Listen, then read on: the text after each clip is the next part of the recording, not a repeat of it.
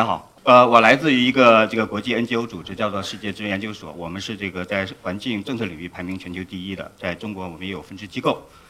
呃，在聊呃这个呃这交通之前呢，我想我们先看一看过去中国我们的城市是一种以这种什么样模式来发展的啊。所以这张图呢，大家可以很清楚的看到，这是 Google Earth 从1984年到2014年它的累计图，这是我们的这个上海。所以你可以看看，在过去十五年我们的城镇化的这种模式情况下面，上海是一种什么速度在向外扩张？我们管这个专业领域呢叫做这个城市蔓延。呃，苏州的这个总体规划图，这是一九八六年，所有红色的呢就是说啊，它要进行城市化地区开发的这个地区。所以可以看，从一九八六年呃开始，我们中国进入一个非常快速城市化，就是一九九一年、一九九六年、一九九八年、二零零二年、二零零三年到二零零四年。你就知道我们如何来打造我们的城市，以大量的这种土地消耗为一个最基础。可能二零一二零零四年之后，这种模式呢，相对来说很难维持，因为大家可以看到，基本上全是红颜色了哈。呃，所以这是我们本身，但我们可以同时做一个对比。这里面是上海跟纽约在总在一九八四年对二零一四年完全一样的类似的对比，但是也可能有个小细节啊，上海是二十公里高的这个尺度，而纽约是五公里高的这个尺度。所以在不同的尺度上面，如果把纽约放到二十公里高的这个尺度上，你觉得纽约是一个净土；但是把上海要降到五公里高的尺度上面，你可能觉得这张图会非常非常大。所以这张图给我们一个概念，也就是说城市化，中国在多么快速的在前一阶段推进城市化。所以这种大规模的城市蔓延跟扩张的一个背后因素是什么呢？就来到我们今天正题了，这就是交通的问题。也就是说，我们前期是非常以小汽车为导向的这种城市化规划。小汽车需要什么？大家开小汽车最最需要什么？半夜两点钟出来，旁边没有任何一辆车，我是最高兴的。如果这边有一栋楼一百层，所有人都开车，那我很不很不爽，因为立刻就交通拥堵了。所以小汽车导向的城市规划需要我们干什么？要扁平化，城市像大饼一样，越扁越越大，摊的越多越好。这就是小汽车导向的城市规划。所以没有小汽车，大家也不会跑到这个这个郊区去居住，城市也不会扩展出去哈。呃，所以在这个阶段，我们在看我们城市的一些细部，我们进入一些街区。这是我们曾经的苏州的古城，以及现在我们认为很很很新潮的一个现代的城区的样子哈。这是成都，成都你可以看到现在这张图上面大概三分之一左右的这个土地呢是被交通设施所占用了啊。同时呢，在广州我们也可以发现它存在的哎这个城中村跟这我们认为所谓非常新潮的这种地区，所以呃这种新的地区可以看楼跟楼之间间距很高，它就不需要让你步行啊自行车都很麻烦，它最希望你做的事情就开小汽车，然后立刻走上这个高速公路。这张图可能大家猜猜这是哪里哈？可能大家也不用猜。其实这张图在中国任何一个城市你都可以看得到。我们这城市扩张的一个最根本的一个需求呢，就是说，在我们的城郊建立大量的这种这种住宅，然后旁边希望大家一开小汽车上高速公路就可以抵达我们的这个工作岗位。然后我们再走到最更细一点的地方，我们看我们的街道，这是我们的这个故宫，这也是一个古人给我们一个很简单的一个一个街道，这个街道。大家知道它的艺术在什么吗？你好好看张图，这是冬天，你看大家都走在什么地方？对，所以大家你知道我们夏天大家会走哪边呢？所以一个很小的尺度的这种街道，创造了一个很宜人的气候适应性。同时呢，就是我们北京的这个四合院，看大家为什么大家愿意坐在这休息呢？因为很好的互动。你当你走过这条街道的时候，你很容易去旁边去消费，对吧？这是街道，这是人性化的，因为古代没有小汽车，这是一个非常人性化的一个街道。但现在呢，我们的街道是什么样呢？叫这是我们的新区，叫昆明的城贡新区。可以看那个右转的转弯的那条车道。当我们设计它的时候，我们希望小汽车六十公里不用踩刹车，可以直接右拐过去，对吧？而它给我预留的穿过这个马路的红灯时呃绿灯时间有多少呢？只有十五秒。也就是说我还行，现在还行啊，我还能跑得过去。我的领导稍微比我大二十岁，可能确实有点费劲。而且问题来了，我们中国在进行老龄化，将来我们越来越多的人很难通过这个路口，因为它是为。为为小汽车所服务的，所以这个尺度是非常大的。除了街道以外，我们又走到更细一点的地方，叫什么？叫做我们的这个呃公共空间。这照片我是在昆山照的啊。你可以看这边有非常好的座椅，呃花了很多钱，政府掏了很多钱，有花有树的座椅。但是您您看这位很高兴的人坐在什么地方呢？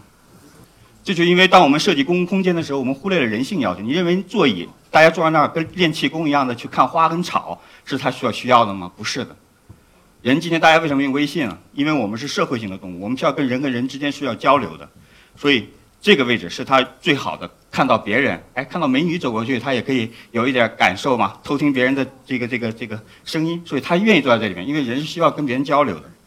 所以大家可以看，这就是今天我们如何使我们本来土地已经没有多少了，但我们的这种土地如何在被我们的浪费啊？这是北京的这个天通苑小区，所以它有一个非常豪华的这个广场。当然，这我我不是晚上这个大妈跳舞的时候拍的啊，这是在中中午啊。所以大家可以看看人在哪里，人在哪里。人在这里，嗯，这给我一个什么概念呢？我哪怕在这儿摆一个烤羊肉串儿的，这个也有经济效益，因为人愿意在这里面享受他的生活哈。所以这就是说，当我们这个设计我们公共空间的时候，我们就要想这么多土地浪浪费是不是值得的？所以所有的这些工作导致的一个结结果呢，今天大家可以在所有的地方都可以看到，甚至我们的县城也可以看到，这叫什么呢？叫交通拥堵。然后可以看很可怜了，我们没有自行车，没有步行，这些人就是这样堵在路上。这张图也可以经常很多地方可以看得到哈。然后挑战来了，今天我们有七点七亿人生活在城市里，也就是我们大概一半多一点的人口在城市。但未来十十几年，我们还要转移三亿人口进入城市，这个我们没有办法解，我们没有办法逆转这个过程，因为农村越来越使用这个机械化生产，我们用土地，农村土地养活不了这么多农农业人口。所以我们必须要把这些农业人口转移到城市里，通过这种高通过这种高呃高强度的劳动力来解决这些人口吃饭生活的问题。所以未来有三亿人口进入城市，三亿人口什么概念？我们要再加一个美国总体的人口到我们城市里来，而今天只有七亿人的时候，我们城市已经堵成这个样子了。在近百分之五十的新的人口进入城市以后怎么办？路在何方？这就是今天我们想探讨的城市跟交通也相关的一些工作，如何来保证我们新型的城镇化的工作哈？所以第一点，我想跟大家说，就是传统的我们过去十几年的这种以小汽车为导向的这种这种城市开发是无法持续的。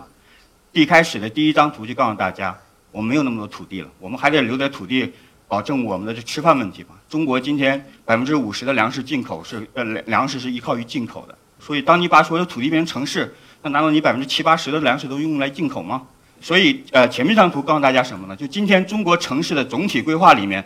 百分之二十到三十的土地，城市土地是被谁吞噬了呢？是被所有的这种小汽车为主导的这种高架桥啊，这种这种道路建设基础设施所吞噬了，对吧？所以如果要还有三亿人，你还有更多的土地，靠这种模式来发展吗？第二点还有什么？因为小汽车除了桥跟路以外，它需要什么？它需要停车设施。一辆小汽车大概需要二十五平米到三十平米的这个这个停车位的空间，因为它还包括进出，而。呃，打个比方啊，比如北京，呃，你有六百万辆小汽车，对吧？小汽车的停车位跟小汽车数量配比呢，它还不能一比一，因为你家里有一个小汽车车位，你可能工作单位还得有一个，所以大概是一比一点五啊，一是三到五，一比一点三到一比一点五的这个关系。也就是说，今天你北京有六百万辆小汽车的时候，你就需要有六百万辆乘上一点五，再乘上三十平米的土地，是被用来作为停车空间的。这还不涉及到我们这个道路跟这个桥梁的这个使用空间，所以就会发生这种事情。这个是在我们东北的一个城市里面哈，大家可以看到，这个是一个二十多年的这个杨树，它被拔掉了，为什么呢？为了多提供一个我们的停车车位。所以今天当大家的孩子，我记得我小的时候是可以散养的，我妈就把我扔到楼底下，我就可以玩起来了，对吧？但今天大家不可以了，因为你的所有的可用的空间都变成了这个小汽车的这个车位啊，或者车来车往，你会觉得很不安全。所以今天我得花二十块钱、三十块钱把我的孩子送到这个商场里去玩，对吧？这所以我们在汽车在改变我们的生活方式啊，以及最重要的一点，小汽车产生了很多的这种环境问题。这是北京的官方数据，就来来源说，PM 二点五里面大概百分之三十一是由这个呃这个汽车这个这个行业所贡献的。呃，很多人会挑战说，小汽车我开车没有那么难受啊，没有觉得它产产生这么多污染，可以跟这个这个电厂来对对做对比哈。呃，这个问题大概有两块儿。第一呢，小汽车本身呢，呃，相当于是一种扬尘工具。其实北京如果有六百万辆车，你就会觉得六百万辆天天在街上把尘扬起来，对吧？所以你就知道为什么我们呃风沙一来说要工地要对进行扬尘的处理，是因为不希望它扬起来。但其实你六百万辆车每天在城市里就不停的在扬尘，这是第一个内容啊。第二个内容呢，小汽车本身在城市里面它有一个什么呢？叫冷启动，也就是发动机它不够热。如果这个小汽车在高速公路上八十公里在跑的话，发动机一直很热，它烧得很干净，油会烧得很干净。但在城市里，它有路口啊，有拥堵啊，它会停停起起停停的。这种冷启动呢，本身会产生大概百分之十几到二十的这个这个 PM 二点五的这种颗粒物。啊，以及最后一点很重要的一点就是说，呃，小汽车的这个排放物里面有一个氮氧化物，大概百分之八十几的这个氮氧化物呢是来自于这个这个机动化出行，而氮氧化物在空气中结合水分子结合 PM 十，它会产生什么呢？它会在自然界产生二次反应，它会把 PM 十砰的一下变成 PM 二点五，而且是量级的变化。所以这为什么整个小汽车在这个环境？这个 PM 二点五以及相关的这个环境的这个排呃这个污染物里面所贡献的比例超过百分之三十，像墨西哥都估算到百分之四十左右啊，所以这是小汽车这个整体发展是不可持续。但过去十几年呢，我们也还做一件事情是，我们也在发展公共交通系统。上海建立了很多这个呃地铁系统，以及最近的这个 BRT 系统。像北京也有很多地铁系统哈。我们回头来看看我们过去地铁是怎么来发展的。所以今天在所有城市里面，领导在说我们的地铁发展多顺速的时候，一般来说会给你提一个什么指标呢？就说啊，我的地铁明年要开通一百公里或者是两百公里。他们很关注的一个指标叫做地铁的长度。但是我们今天可以来看看我们的地铁的质量到底是什么样的啊？就是很简单，这个对对比北京跟这个东京啊，因为北京整个地铁系统的规划是非常学习这个日本日本的这个地铁发展的这个经验的。但是有一点他没有学到，这是东京的新宿地铁站。这个新宿地铁站在东京只排到第三位的这个乘客量的一个地铁站。这个图告诉你是什么意思呢？是这一个地铁站出来是有一百五十九个出口的，而我们看我们的北京国贸是我们的北京的 CBD 的地铁站，它出来只有几个出口。只有九个出口，这两个尽管只是数上非常天壤之别，但它给你两个完全不同的概念。东京的地铁系统是把人送到它的目的地，而北京的地铁系统是把人送到地面。上了地面之后，我们再来看我们的地铁系统如何来跟城市整合的呢？这个是当然这个数据有点老啊，这是零八年由这个 Robert s e v e r l 这是一个很著名的这个公共交通专家，也是这个加州伯克利大学的教授。他所做的对比分析，比较了纽约、伦敦跟北京的 CBD 的地铁站，从地铁站出发走二十分钟，它所能抵达的区域里面所覆盖的岗位数量。所以你可以看，在纽约，呃，它所覆盖岗位数量大概有一百七十多万个岗位，也就是说，我走二十分钟可以有一百七十万人可以使用这个地铁系统。但是在北京，在二零零八年的时候，我们只有十五万的岗位。但你的地铁造价，今今天在北京跟纽约的造价几乎是一致，因为我们拆迁的成本也很高，所以你地铁的系统服务的水平在这个这个层面上哈。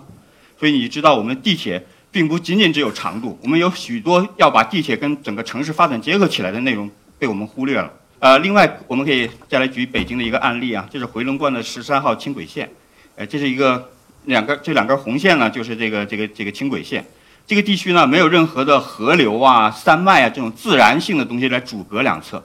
但是大家，但是呃，这个北规院呢做了一个很有趣的分析，它分析大家的手机数据，晚上十二点到早上四点钟，你手机一直连哪个基站，它就能分辨你是在这个北边的居民还是南边的居民，因为晚上睡觉嘛。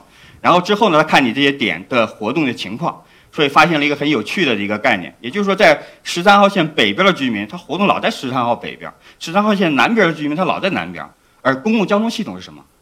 公共交通系统是一联系城市的一个系统。他把人从 A 点送到 B 点，把 A 点跟 B 点联系起来。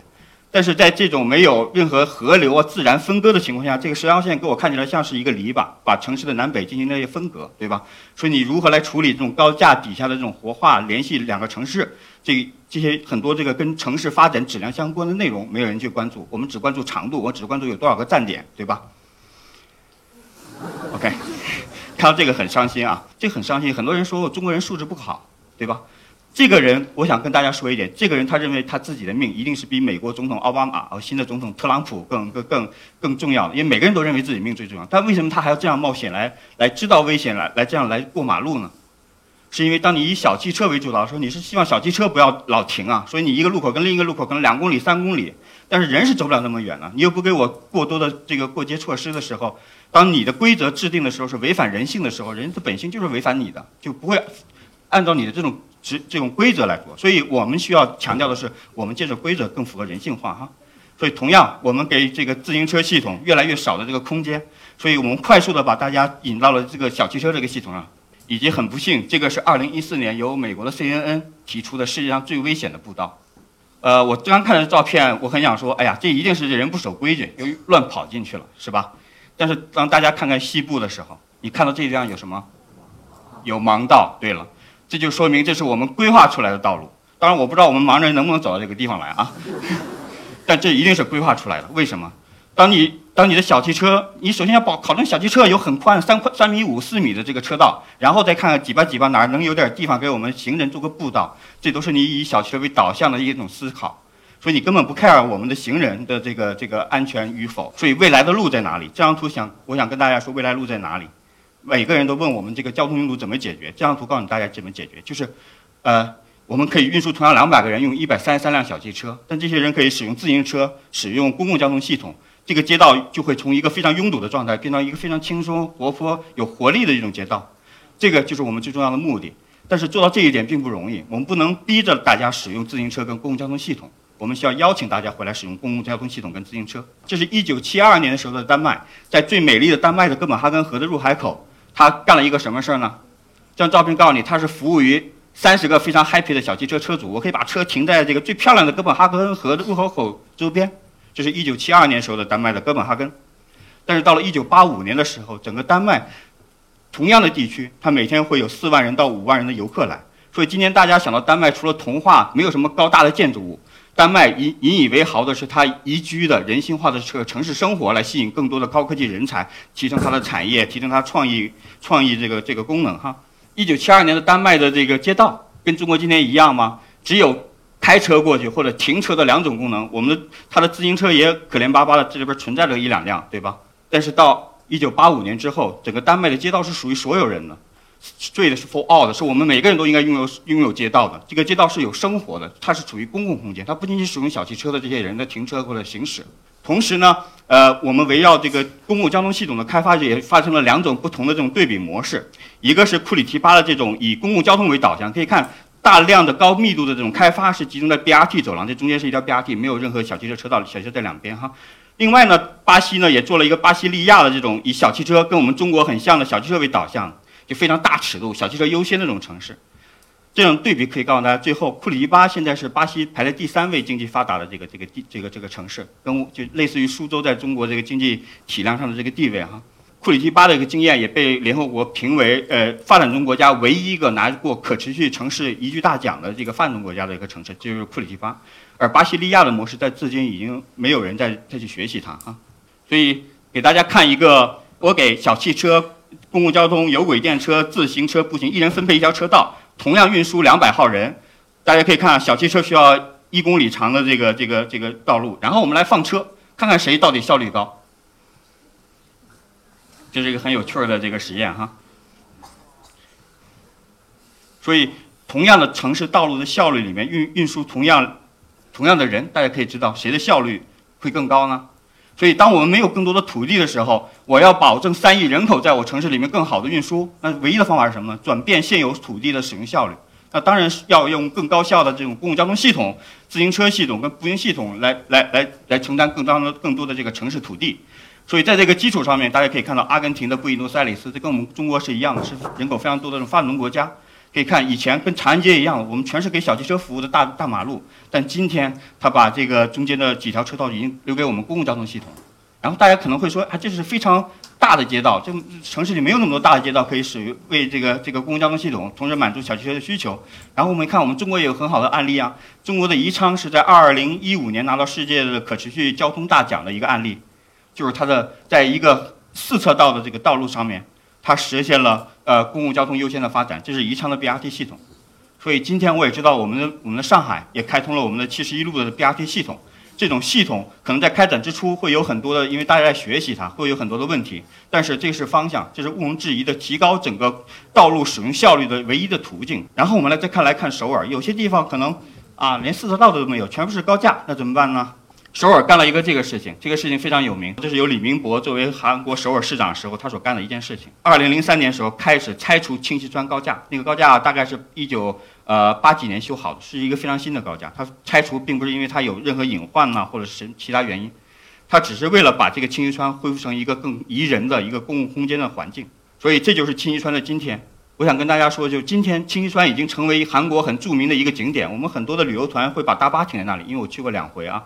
两侧有非常好、非常豪华的餐馆啊，物呃这个这购物中心呐，以及非常呃宜人的一些环境。但是如果是一个高架桥的这种这种条件里面，大家谁去会清溪川享受生活，来创造更好的这个这个这个这个城市空间呢？所以，这就是韩国首尔。而今天这种拆除高架桥并不一定是个案例，呃，特例啊，在我们的西班牙、在巴西都反反复复出现过。就是以把城市恢复给公众、恢复人性化的城市所进行努力，从小汽车这个导向的城市恢复到人性化的城市所进行一系列的工作。所以欢迎大家以后去韩国首尔，可以去清溪川去参观一下啊。这以前是一个高架桥。同时，我们来看这个新西兰如何邀请大家回来使用我们公共交通系统呢？就是基督城。大家可能知道，二零一三年的时候，新西兰发生了一个很严重的地震，那个地区都给摧毁了，然后城市开始重建。它第一件事情干什么呢？它是按照机场的标准重新建设了它的整个公交的枢纽，所以这个公交枢纽现在可以看有很多很豪华的品牌的这个商场也入驻了。就说如果你给很好的这个设计设施的话，公共交通节点同样是非常有价值的这种商业购物中心。以及在我们很多道路的时候没有那么多空间，我们如何来进行车道的改造？这正好有一一两个很好玩的小视频可以给大家分享一下，就怎么样保证我们挤出一点路来给挤出给自行车哈。所以这个呢是由四车道，我在两边分别有个自行车道，但是自行车道没有被保护，因为它是跟小车会有会有一个呃呃冲突，所以它有一种新的模式呢，可以把自行车道放那边，然后在小汽车跟自行车之间还有个半米左右的这种隔离带，这样小汽车开车门的时候，它不会跟自行车有一个冲突。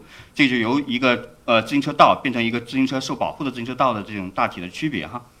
所以这就引申来我们今天要谈的第三个话题，就是说如何把大家邀请回来使用自行车系统。我们回来又知道，世世界上最有名的自行车之都有几个，包括荷兰的阿姆斯特丹，都是北欧的国家，包括丹麦的哥本哈根。我们继续以丹麦的哥本哈根为案例来谈，如何邀请大家使用自行车。大家一谈自行车有几个问题：第一，地形的问题，如果都是高原，我骑不了自行车，对吧？第二，觉得夏天热，冬天冷，夏天一身汗，冬天的这个这个冻得不行，我不使用自行车。大家一定要明白，这个丹麦哥本哈根是非常纬度非常高的，都都快接近极昼的这种地区的，它是非常冷的一个地区。丹麦的人均这些这些人并不是都是穷人，穷的开不了车啊。这些人里面每个人的月工资都是快五万块钱，但是在这个冬天的时候，这些人还是使用自行车系统，并不是像我们今天讲的开小汽车是我们需要的生活方式一样，我们可以把自行车都打成我们城市的生活方式。它为什么能够实现这些问题呢？呃，能够把大家邀请回来主动的使用自行车系统呢？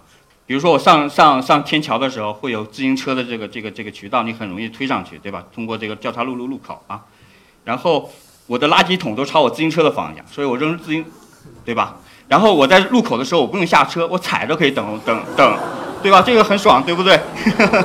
你等红灯的时候可以玩一下 app，发一个微信，对吧？以及最重要的，爬坡不是很累吗？然后你看看大家怎么来玩爬坡。当然这是个案例啊，但是我只是想告诉大家，真的想把大家邀请回来使用自行车系统，你一定会找到解决方案的。因为中国人我们很聪明，就像大今天我们把大家都可以弄到使用小汽车是一样的道理哈。而且丹麦还有一些什么问，还有一些什么案例呢？丹麦的自行车系统还有一个叫做自行车滤波。你看到很多绿灯，对吧？当你骑自行车的时候，你赶上这个绿灯，再赶上下一个绿灯，再赶上下一个绿灯，你下一个路口就不用等红灯，就要按照你的骑行速度给你设计绿波，你可以直接通过。或者有些路口就告诉你五秒，你五秒钟冲过这个柱子，然后再经过这下一个柱子，你就不用等红灯，这就叫绿波，给你保证你很快的出行。它不让小车设计的啊。以及丹麦，你可以看到这个，这是它的中央火车站，相当于我们上海虹桥火车站。在它最好的位置上面上盖物，它做了一个七千五百个的这个停车车位，它有过夜停放的，有临时停放的。你把自行车停到上以后，你你下去就可以进入你的这个这个这个枢纽去换成其他公共交通系统。以及最最重要的，看丹麦，你可以看这个人，这个人是丹麦小王子啊，很多这个这个小朋友们这个偶像的对象啊，他每天都是使用这个这个自行车系统来送他的孩子上下班。所以在整个文化体里面，我并不觉得我骑自行车是一个很不好意思说出去的，因为我们王子都在干这个事情哈。以及我们再来看最后纽约，大家都知道美国是车轮战国家，这个这个这个机动车、小汽车发展最最快速的这个国家哈。纽约现在在做什么事情？这是纽约2008年，你可以看这是第五呃呃呃，应该时代广场第五大道一个这些走廊，可以看之前这个走廊是一个非常呃车水马龙的这个走廊哈。但后来他做了一个什么事情？他把更多的空间回归给我们的这个人。街道是为每个人准备的一个街道哈，可以看这个景色，这不是效果图啊，这是现场拍的哈。以及这最著名的这个时代广场，就是它今天的样子。这个项目当时只是个半年期的项目，是2008年下半年的项目，但只是半年期，因为他觉得会有很多小汽车用户来反对我。但是当这个项目，呃推出来以后，到今天它仍然存在着，是因为人的本性是需要享受街道生活的，而不是让小汽车来使用的，哪怕你是在美国。这个项目最根本的。一个什么问题呢？它可以帮两两侧的这个房地产价值提高百分之二十九。我们不知道我们这有没有这个开发商哈？为什么这个项目能够帮房地产提升价值啊？当你是这样的一个街道的时候，这两侧商家，你你你这么多的土地对两侧商家没有任何意义，因为你能刹车进去买个东西，买个促销产品吗？你没有没有办法，对吧？这些都是通过性的交通。但是当你变成这个样子的时候，首先人就立刻多了。我就再穷，我从这边走到那边走一点几公里，我渴我也得买杯什么一点点什么之类的喝一杯，对不对？所以我要留下来一块钱到两块钱的这个这个这个这个消费，对吧？所以当我两侧的租金消费高了的时候，那它的物业价值当然高了。我完全不用花钱啊，我哼哧哼哧修个地铁要花多少钱？我这只是把小汽车进了，涂涂涂涂，把环境整整好，涂涂漆，我就立刻把两边的商业价值提升起来了。这就为什么这个案例到今天仍然存在的。你看谁敢再把它恢复成小汽车？这两边商家不跟他急。OK，好。所以我只想说，美国今天的案例并不是唯一的案例，它已经变成了一个全球的趋势。就包括达拉斯，你看以前是高架桥，它变成盖上盖起来了。然后这个是新西兰汉密尔顿更狠，以前这是一个停车场的入口，但它今天呢把停车场入口整体起来，因为停车场那边有一个很好的公共空间，它希望这个楼跟那个公共空间更好的连接起来哈。然后同时看到我们社会主义国家这个莫斯科的这个红场寺院，也就是说这个这种改造是不分意识形态的，不是仅仅是西方的，也有我们这个社会主义国家在在在进行推动哈。然后我们来看我们北京，该怎么来做这些内容。今天这个是北京的这个南礼士路，我们可以看到这个这条车道呢，这是现场拍的哈。这条车道呢，呃呃，小汽车通过这个路口大概是有呃每天可能只有一百辆不到的小小汽车，但每天横行过去会有一千多人。这个是一个非常以小车导向的一个一个很简单的一个交叉口，行人没有办法被保护。我们如何来改造它？因为小汽车给它一个这叫这个在一个这个 ramp 用英文叫啊。可以减减减少它的速度，而我们的老年人、我们的残疾人或者我们走的时候，我都希望我是走平平的走过去，我不希望环境很差。所以这种改造是一种以人性化的改造。我们今天应该推动这些内容哈。同时，这也是在北京的南礼士路哈，我们可以看到，呃，这个图形。所以，呃，你可以看到，大家可以看到这个，首先这个路很宽哈。然后这个自行车很容易受到这个呃呃上下车停车的这个开门的影响，因为你不一定有这边的乘客，但是你司机肯定要上下门，所以要开门，所以这种模式的这种这种街道在北京很常见哈。但是我们需要改造成这样，这样很简单的改造，你同时可以保证有停车，但是你这个有大概半米到七十公分的这种隔离的时候，就是你这边有人开门的话，它也会跟自行车有一个缓冲，这样我自行车速度会提供的很快哈。同时这是北京的这个长虹桥，你可以看这就是我刚才说的。我跑跑到一半过不去的时候，我会很孤独的在所有的这个车流之间，我祈祷每个司机都能看到我，对吧？要不然看不到就麻烦了啊。所以我们需要改造的时候，我们至少要，我们可能不能给他更多的时间，但我们至少应该给给他更好的这种安全保护措施，所以有更好的颜色区分，让它停得更有序一点。所以，呃，为了未来中国城镇化的这个这个发展，我们需要把大家从。呃呃，不同的这种交通呃小汽车上邀请回来，更好的、更舒适的使用我们公共交通系统，自行车跟步行系统，这也是为了我们未来发展的这个需要。我知道很多人都有小汽车的情怀，包括今天我们一席也是由别克来赞助的啊。